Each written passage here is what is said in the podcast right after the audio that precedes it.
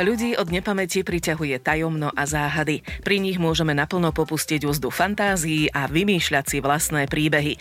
Aj miesto náspiší, kam vás v nasledujúcich minútach zavedieme, je opradené rôznymi povestiami. Jedna z nich hovorí, že tu ľudia žili v hriechu a preto sa dedina prepadla pod zem. Zostala po nej iba kostolná väža, aby pripomínala hriešnikom, že treba žiť podľa božích pravidiel.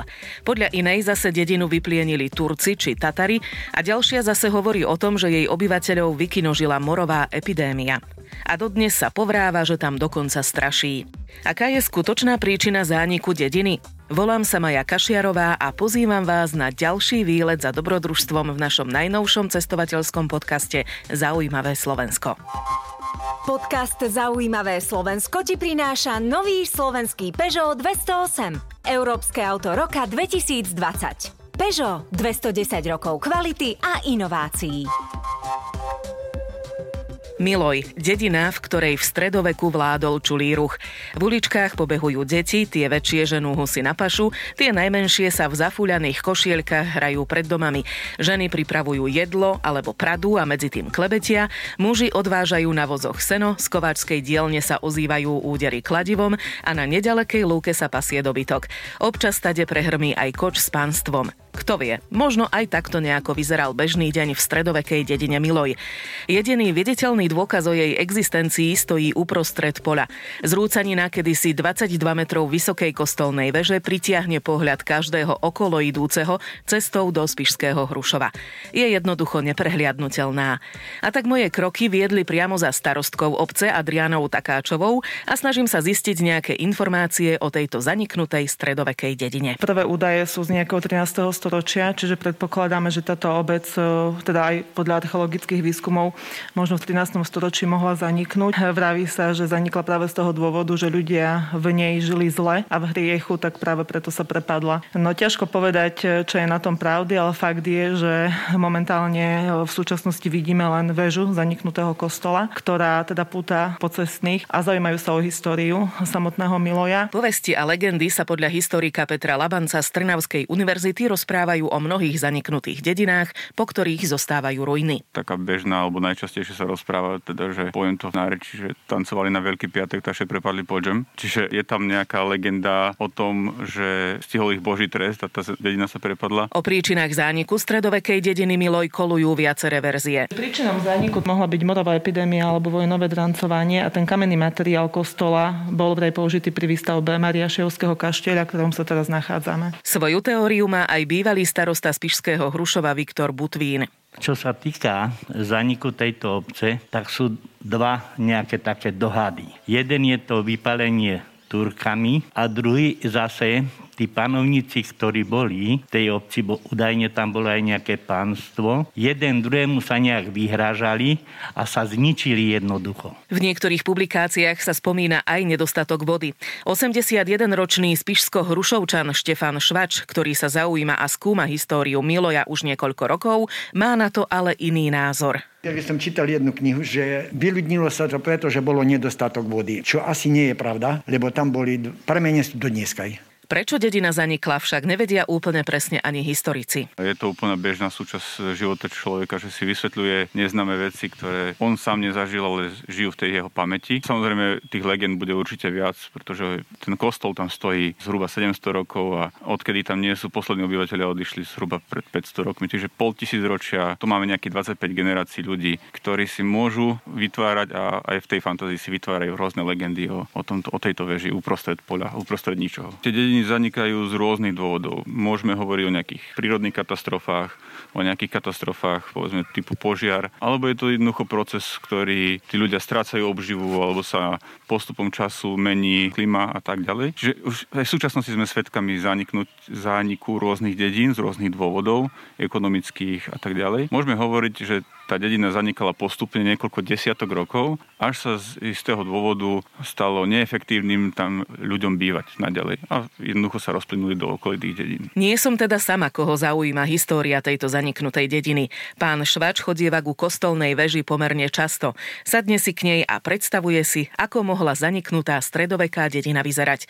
Hovorí, že jej súčasťou bol kedysi rybník aj panská usadlosť. Keď pozeráme sa smerom na Spisku Ves, tak po ľavej strane je tam jedno vyvýšené miesto. A je tam aj blízko voda, bol, a to je nad tým rybníkom. Tak si myslím, že mohla byť aj tam tá kuria a nie je to ďaleko od kostola. Dosť to bola asi veľká taká dedina bola, lebo tam sa spomína, že mali dosť veľký majetok. Podľa historika Petra Labanca to bola štandardná stredoveká dedina. Mala všetko, čo má stredoveká dedina mať, to znamená, že základná vec je kostol a okolo neho mm, obydlia, hovoríme o, o usadlostiach, o hospodárskych jednotkách, ktorí bývali miestni obyvateľia. Podľa toho, čo sa tam všetko našlo, tak e, tá, tá obživa bola založená primárne na, na obhospodárovaní pôdy a na poľnohospodárstve, prípadne nejakých štandardných dedinských remeslách typu kovač, hrnčiar a tak ďalej. A vie sa v nejakých dobových nejakých listín, že aká bola veľká napríklad tá dedina, že koľko mohla mať obyvateľov približne? Tieto informácie sú, sú aj pri ostatných dedinách sú rarita. O tom, aká veľká dedina je, to sa dozvedáme, alebo pri niektorých prípadoch v 15. storočí, to veľmi zriedkavo vieme. Keď sa robil výskum, aj ten uh, doktor Belo Coppola tak eh, podarilo sa mu nájsť informácie, že na začiatku 16. storočia, teda už by sme povedali, že v poslednom štádiu zániku tej dediny, tak tam boli, si dobre pamätám, dve usadlosti, no a obývané usadlosti, no a ostatní už, už tam žiadni obyvateľia neboli. Čiže nevieme povedať ani koľko a my vlastne nevieme ani povedať, že koľko ľudí v tej usadlosti bývali. Ako som už spomínala na začiatku, väža kostola svätého Stanislava bola pôvodne vysoká 22 metrov. Podľa miestnych bola neprimerane vysoká oproti kostolíku.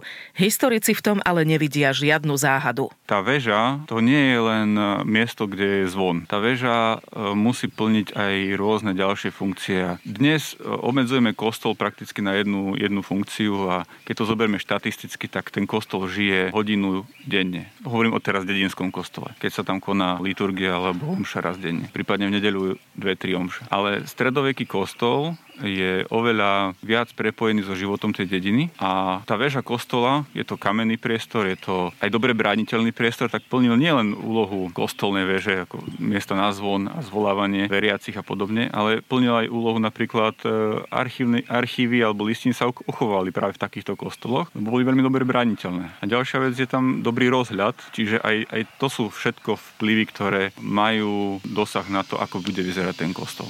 Kostolná väža mala 5 poschodí a stále v nej vidno pôvodné drevené trámy. V 60. rokoch minulého storočia tu robili aj archeologický prieskum. Viedol ho Belo Pola, historik, archeológ a archivár. Pri výkopových prácach našli základy štandardných obydlí aj hospodárskych budov. Nič, čo by sa vymykalo stredovekému štandardu. Úplne štandardné nálezy typu rôznych pozostatkov črepín, keďže to je spotrebný tovar stredoveký a tie hrnčeky, tak ako my si ich dnes rozbijame v pravidelných intervaloch, tak tí ľudia jednoducho tiež rozbijali a preto hrnčiar je jedno z základných povolaní, ktoré v tej stredovekej dedine boli samozrejme e, kosti domácich alebo zvierat. Na to tiež majú archeológia svoje metódy, kde skúmajú podiel týchto kostí a tak ďalej. Ale tá, tá, tá dedina je jednoducho štandardná stredoveká dedina postavená na, na poľnospodárskej produkcii a na tom, že si tie remeselné predmety sami dorábali pre vlastnú potrebu. Posledná historická zmienka je z roku 1547, kde sa Miloj nespomína ako obec, ale ako osada. No a Miloj podľa informácií bol bežnou poľnohospodárskou dedinu, dedinou, kde domy mali 4,5 x 4,5 metra. A takisto je zaujímavosťou to, že sa tu našla hrnčiarská pec na vypaľovanie keramiky zo 14. a 15. storočia storočia. Pán Švač spomína aj hrôzostrašnejšie nálezy. Väčšinu sa tam našli kosti a zuby a klince z truhly. Našiel som raz aj spodok celej truhly. Ku kostolnej veži je ťažší prístup. Nevedie k nej žiadny chodník, keďže stojí uprostred poľa. Pozor si musíte dávať nielen na oráčine, ale aj na vodu, ktorej je tu viac než dosť. Najlepšie je ísť smerom od Hrušova, keď sa ide smerom na Jamnik a tam je odbočka k tej veži vľavo. Dá sa tam zo začiatku tie cesty aj zaparkovať. Podľa starostky Adriany Takáčovej by tu chceli vybudovať miesto pre oddych. Obec e, teda dlhodobo uvažujeme, respektíve od svojho nástupu, že by sa tam dala urobiť krásna oddychová zóna, kde by sa urobilo nejaké priestranstvo, kde by sa mohli organizovať menšie obecné akcie, mohli by sa tam stretávať ľudia, obec každoročne organizuje folklórne slávnosti. Čiže viem si to tam naozaj na tom mieste predstaviť, pretože naozaj tu na okolí máme, máme čo pozrieť, či už, Levo, či už Levoča, či už Spišský hrad a kopec iných pamiatok. Takže uvidíme, či sa nám to do budúcna podarí, alebo ako ďalej dopadneme a určite je tam veľká perspektíva aj v, tom, v tejto oblasti. Priamo v obci si môžete pozrieť aj kaštiel, ktorý je údajne postavený zo stavebného materiálu pochádzajúceho zo zaniknutého Milojského kostolíka. Takisto máme v obci krásny e, kaštiel, je to momentálne e, Múzeum regionálnej kultúry, kde máme rôzne dobové listiny, kde sa možno dopatrajú aj viacej ohľadom Miloja. Nech už dáte prednosť ktorejkoľvek z verzií, rozhodne si väžu kostielka chodce pozrieť. Spiš je bohatý na rôzne turistické atrakcie. Najznámejšou pamiatkou je Spišský hrad. Obdivovať ale môžete napríklad hrad aj kaštiel v Markušovciach a nedaleký letohrádok Dardanely, ktorý je ale momentálne uzavretý pre rekonštrukciu. Pozrieť sa môžete aj do Levoče či do Starej Ľubovne.